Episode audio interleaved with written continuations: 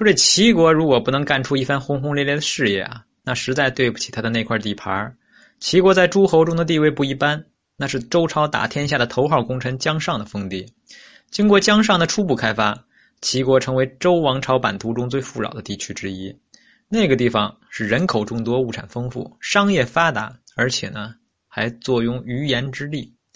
说有如此好的自然条件啊，春秋的初期，姜尚子孙呢却没有办法利用，只是一味的闹内讧。今天啊，哥哥杀了兄弟，明天呢，弟弟杀了哥哥。国家衰败不堪，连个小小的北戎都对付不了，还得向郑庄公求救。齐襄公继位之后，齐国开始振兴了。公元前六百九十年，也就是齐襄公八年，齐国呢消灭了晋国，吞并了陈国。这齐襄公是一个霸道人，对外勇猛，对内强悍，不想却因此吃了大亏。他曾经答应这个连称跟管之父这两个大臣到艰苦的地区戍守多半年呢，之后然后调回。时间到了却没有兑现，结果遭到两人的暗算。两人杀掉齐襄公之后啊，立齐襄公的堂弟公孙无知为君。公孙无知在位不长时间就被大夫这个雍廪给干掉了。但这个雍廪干得过于着急，连预备的君主都忘了安排。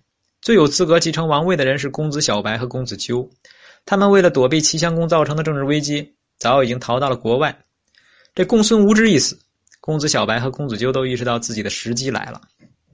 在各自师傅的协助之下，火速赶奔临淄。公子纠的师傅呢是管仲，公子小白的师傅呢是鲍叔牙。这管仲谋略过人，在公子小白的必经之路上设下埋伏。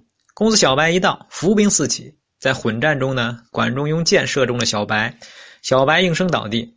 管仲以为小白被射死了，慢下了脚脚步，溜溜达达的向前赶路。但是呢，小白并没有死。管仲射中的是他佩戴在腰间的带钩，这个小白灵机一动啊，趁势演了一回装死的戏。这小白没死呢，这个星夜及时赶回齐都，抢在公子纠前面继承了君位，是为历史上鼎鼎大名的齐桓公。这个管仲和公子纠获悉情况之后啊，非常的吃惊，但已经是没有办法了，只得顺原路返回了鲁国。但鲁庄公还是想让公子纠做齐君。便派大军武力扶持，这齐桓公毫不含糊啊，将鲁国军队杀得大败。不但如此，齐军还长驱直入鲁境，为的是彻底消灭公子纠一党。鲁庄公无力抵抗，只得按照齐桓公的要求杀掉了齐公子纠，并将管仲和这个招呼呢交给了齐桓公。齐桓公听从鲍叔牙的这个意见，不但没有惩处这个管仲，反而拜管仲为相，授予军国大权。管仲上台之后，对秦齐国进行了一次彻底的改革。管仲是位搞经济的大师，他的头脑是相当活跃，也相当开放。他的一些措施在现代看来啊，也非常先进，不像迂腐的儒家，竟搞些重农抑商的名堂。在农业方面，管仲打破齐国自西周时代沿用下来的井田模式，像我们几十年前的包产到户一样，将这个田亩呢分到了农户手中。这个农民的劳动积极性大受激发。结果是齐国的粮食产量大幅提升，在手工业方面呢，管仲设置专门的机构进行管理。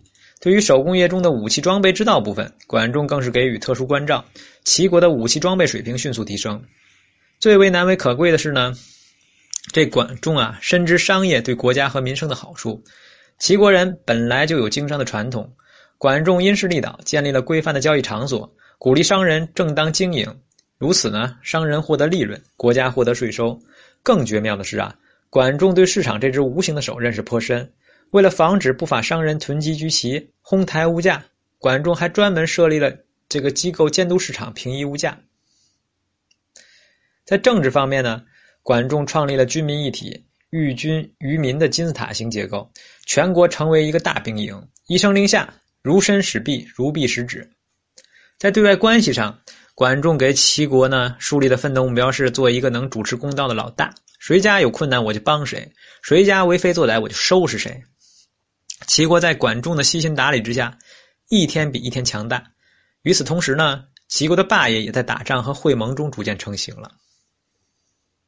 这齐桓公在上台后的第二年，也就是公元前六百八十四年，再次派大军讨伐鲁国，为的是报当初鲁国支持公子纠。与他争夺君位结下的仇，这齐国呀诚然很强大，但鲁国呢，同样也不弱。更何况鲁国还有一个奇才，那就是曹刿。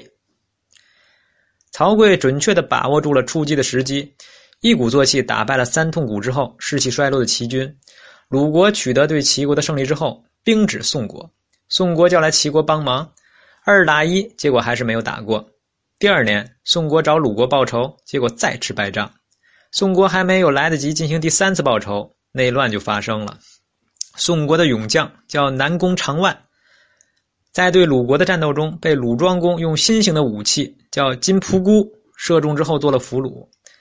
这个南宫长万放回国之后啊，受到宋闵公的嘲笑，怀恨在心，就联合他人做掉了宋闵公，立公子游为君。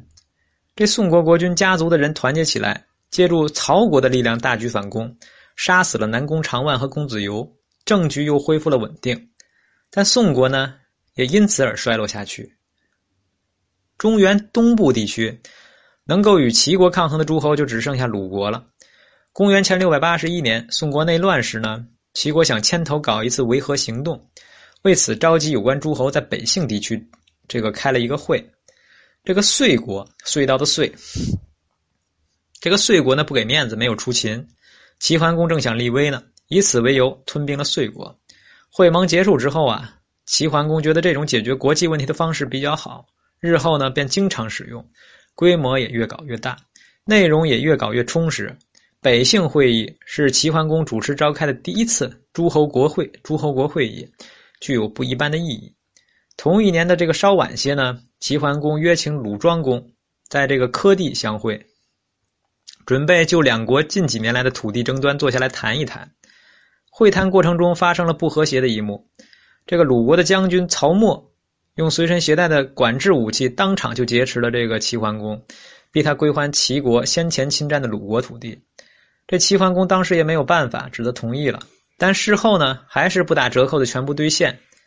齐桓公在有能力、有条约、有理由毁约的情况下没有毁约，其目的呢，就是要取信于诸侯。这个作为带头大哥呀，言而无信那是不行的。